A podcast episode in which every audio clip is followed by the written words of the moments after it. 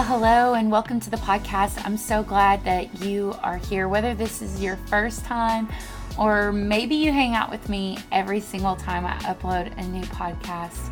I'm so glad you're here hanging out with me. My goal this year was to try to upload something every week, and so far, I'm doing a really good job. So thanks for hanging around. If you're new here to my podcast, I'd love for you to hit the subscribe button so you never miss out on anything happening here on my podcast. Well, hey, I want to talk to you about how to know that you've grown. How to know that you've grown. Uh, it was funny, it was a few years ago. Uh, Bear came home and he was talking about how his feet have been hurting and he said mom i just think maybe i might need a new pair of shoes. And so i was like okay we'll we'll go and get your you know feet size and go check it out. And so we went into the store and uh, somebody came over and helped us and i let them know that i think he probably is a size bigger than what he currently is um, but I wasn't really sure. And so they got the foot measure guy over there and, you know, the little metal plate and put his foot on there. And she goes, Ma'am, what size shoes is he wearing? And I told her. And she goes, Okay, he's measuring two and a half sizes bigger. And I was like, What? And this whole time, poor Bear was wearing these shoes that were two whole sizes. So, really, technically, five, it'd be five sizes because you know you go half sizes it's two and a half sizes like two whole numbers uh bigger. And so i was like oh my gosh my son has been walking around in shoes that are like five sizes too small for him. I couldn't believe it. Like it was like overnight he went from being like a size seven to a size nine and a half and my brain couldn't even comprehend it because really truly like as i'm just living life with him i, I didn't realize how much he had grown. In fact growing up uh, my mom had this clown poster uh, mom, if you're listening to this, you probably remember it had like a clown on it, and she loved to measure us and see how much we'd grown. And it was always so exciting to me because time would go on, and and she would call us in, and we'd all line up and take our turns and see uh, what we measured at. And it was always so crazy to me to see the big difference of from the last time I was standing there. And I think a lot of times in our spiritual life, we don't even realize how much we've grown. And so I want to talk to you today. Um, I believe that I have seven areas uh, for you to measure and see that you have grown. The Bible tells us this in Romans 12 2. In Romans 12 2, it tells us that to be transformed by the renewing of our mind, to not be conformed to the world, right? But to be transformed by the renewing of our mind. So, the way that we have a changed life is that God begins to change our thoughts, and our thoughts are the building blocks of what we're building our tomorrows with. And it's those little thoughts, those little things. Um, I love Brian's dad. I was listening to him yesterday at one college. Uh, he was teaching our students about the fiery darts of the enemy and about how in Ephesians 6 it tells us to take up the shield of faith that we might quench the fiery darts of the enemy. And he's talked about how the fiery darts of the enemy is thoughts, right? And it's when those thoughts begin to, uh, we begin to accept those thoughts and dwell on those thoughts that the enemy is sending our way that it begins to shape how we see God, how we see the world around us. But I would just encourage you too that God has thoughts coming your way that we can begin to meditate on. And it's when we begin to meditate on the right things instead of the wrong things that our life begins to change. So, seven ways that you can measure your growth and see how much better you're doing than where you used to be. Um, number one, you begin to live your life in hope.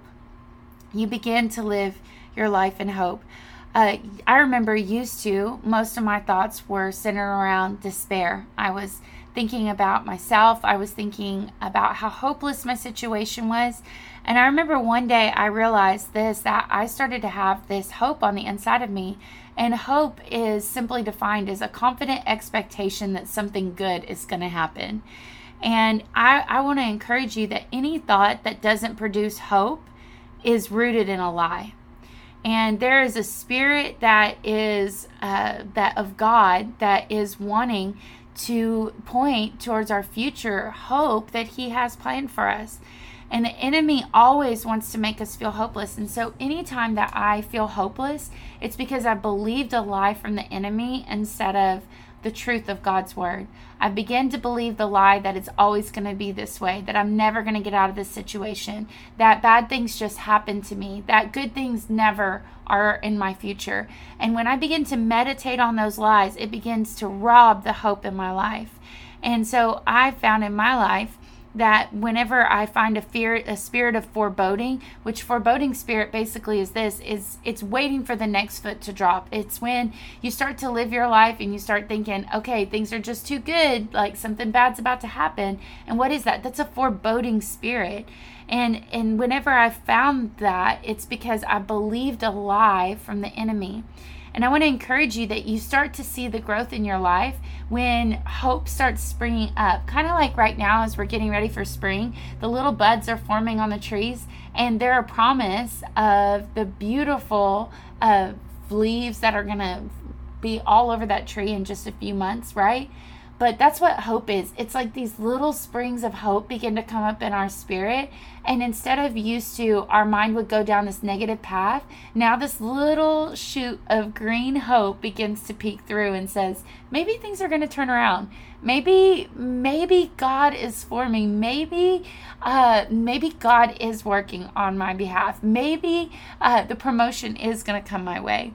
The second thing I found is that I begin to live in peace. I remember the first time that I wasn't in torment and it actually made me feel uncomfortable.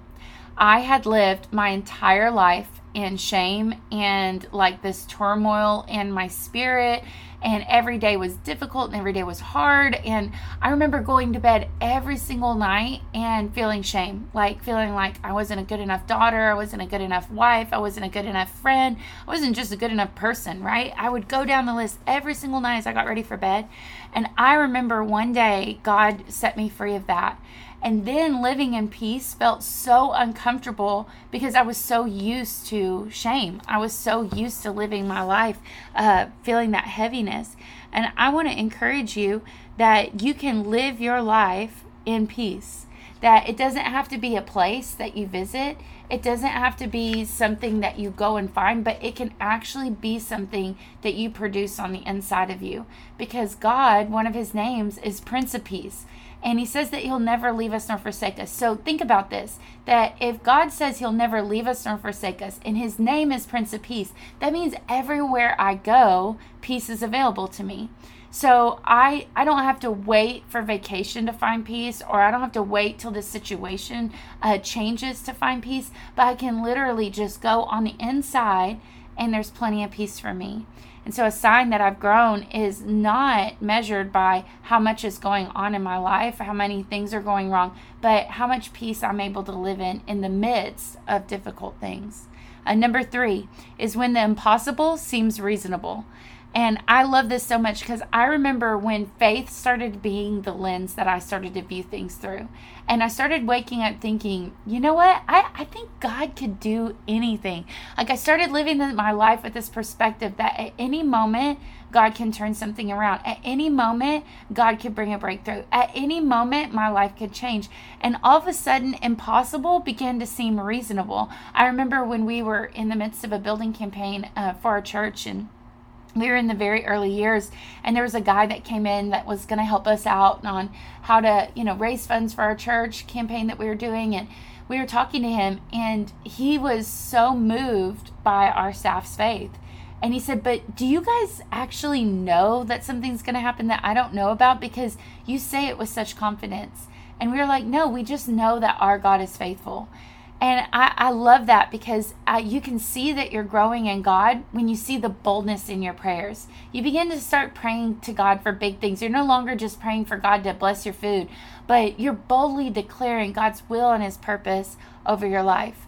Number four, you like yourself and know when you are weak that He is strong. I think this is incredible. The more I grow in God, the more comfortable I am in who I am. Like it's enough. I was telling my counselor the other day, I said, I just don't know. You know, used to, if you guys have been around for a while, you know that I used to have online coaching. I used to help business owners. I used to help people set goals and, and visions for their life. And, and not that I think that that's bad, but it's just not my season anymore. And I told her, I said, I find myself, you know, coming into this new year and I don't know if I'm complacent or I'm apathetic. And she said, I think it's interesting that the fact that you don't have goals, you think the two words that you thought of are both sad words, like complacent and apathetic, which represent like sadness. And she goes, Perhaps you're not complacent or apathetic, but you're actually just content. And I was like, That's it. And I think the more you grow in God, the more you're like, I am just happy with what God's done. Like, I'm believing God for more, but I don't have to have the more to qualify who I am. Like, who I am is enough. What I have is enough. What I've achieved is enough. Like, I don't need anything else to make me feel significant. And I feel like I am now at this place at 25. I'm having a big birthday this year. I'm turning 25. And I think that I'm finally in this place where I'm like, I'm just so comfortable with Crystal Sparks. And I know that the things that God has for Crystal Sparks belong to Crystal Sparks. Like, there's nothing I can do to get it. There's nothing that I can um, achieve to to merit it coming into my life. All I have to do is just show up as God's daughter, and it's enough you know, I think it's interesting that it's it's when our I'm weak that he is strong.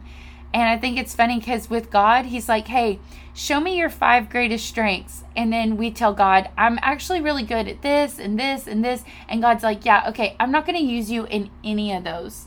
I'm actually going to use you at the things that you're terrible at. Like the things that you don't feel qualified, that you don't feel good enough. Yeah, that's the area. Like Moses, uh, he's out there keeping sheep. He must have been doing a good job, right? Like he's been doing this job for a good season. And God shows up and he doesn't talk to him about sheep herding. He talks to him about using his voice. And he's like, God, I can't use my voice. Like, I'm I'm a stutterer. Like I, I'm I'm slow of speech. I'm not even that good. And God goes, Yeah, but because you're not confident in that, because you're weak in that area, I'm gonna show myself strong. And I've found that in my life. It's the areas that I shy away from that are painful to me. In fact, I will say to most people listening, if you want to see the area that God's going to show up in his greatest power, look to the places in your life with greatest pain. And I, I will say in my life, I know the places that were the deepest pain in my life are now the most powerful and fruitful areas in my life. You think about Paul. Paul, here he was. He was a Pharisee. He was well trained in the law. He knew Jewish custom. He was on the ends with Jewish leaders. And God shows up and powerfully transforms his life. And he says, Hey, guess what? I'm not going to use you with Jewish people at all. I'm actually going to take you over here to these Gentile people.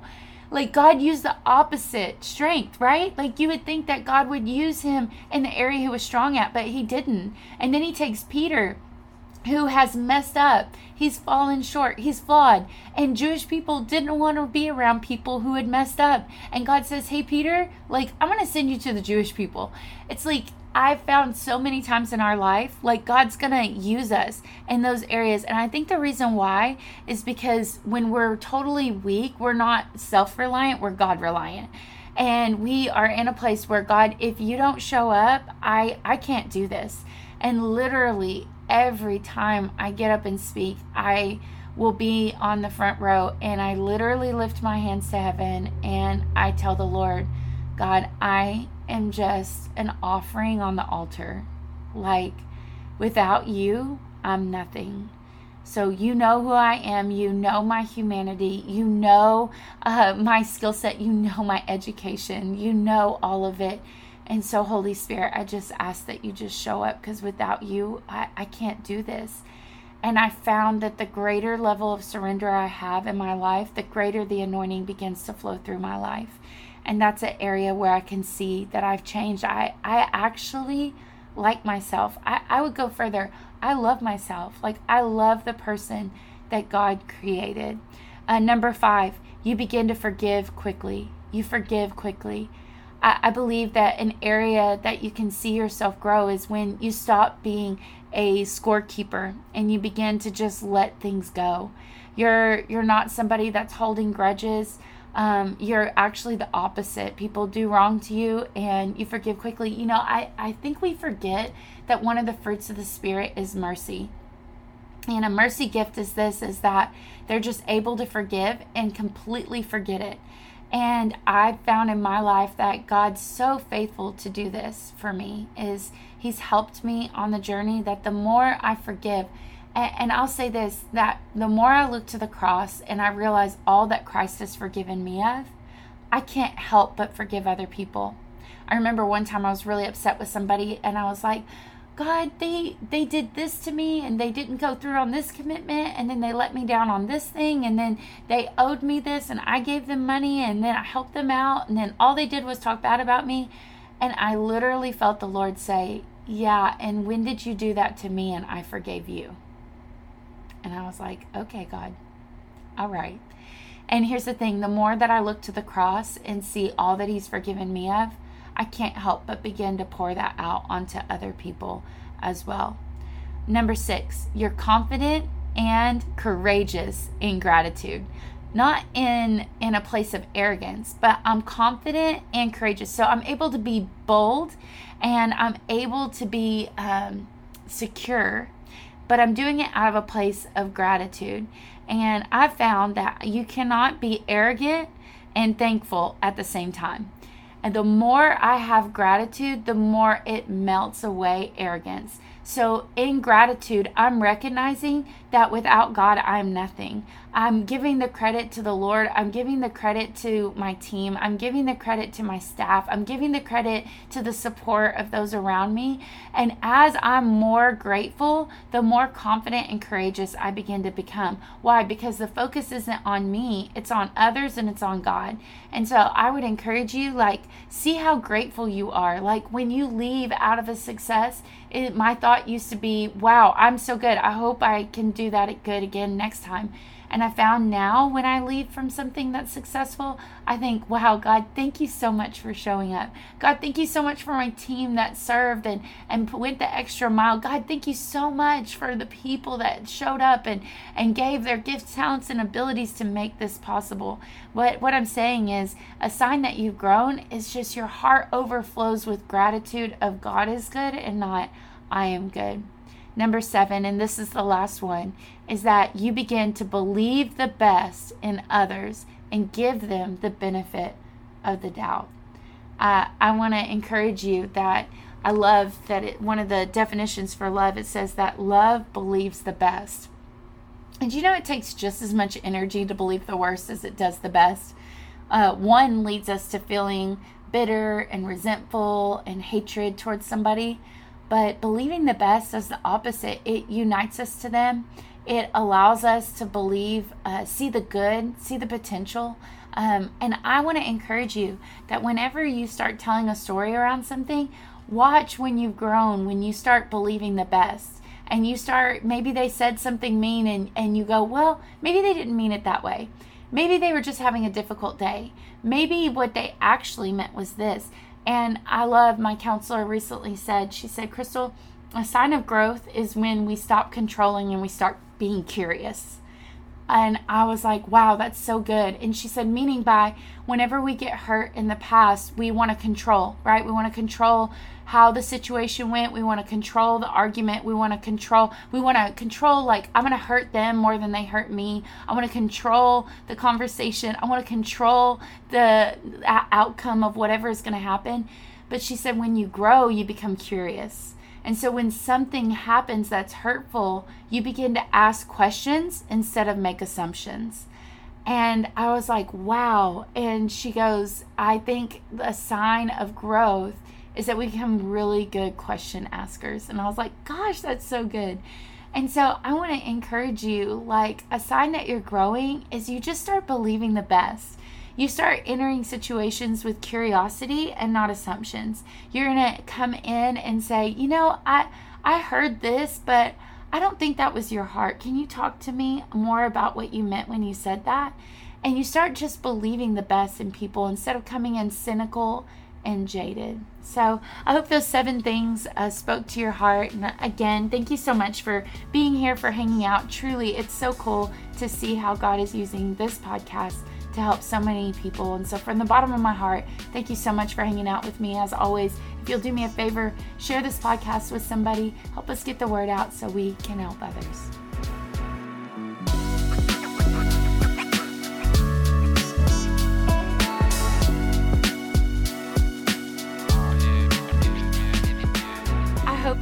Much out of today's content, can you do me a favor and hit the subscribe button so you never miss out on any new content here on my podcast? Also, one of the best ways for people to find my podcast is by you. If you will, share this podcast on your social media or maybe text it to a friend help me get the word out so we can help others. Also, everything you need to know about today's podcast will be available down in the show notes. I also have a link for you to stay subscribed to my emails so you never miss out on anything that I have going on. So, hey, thank you so much for being here and let's do something awesome for God this week.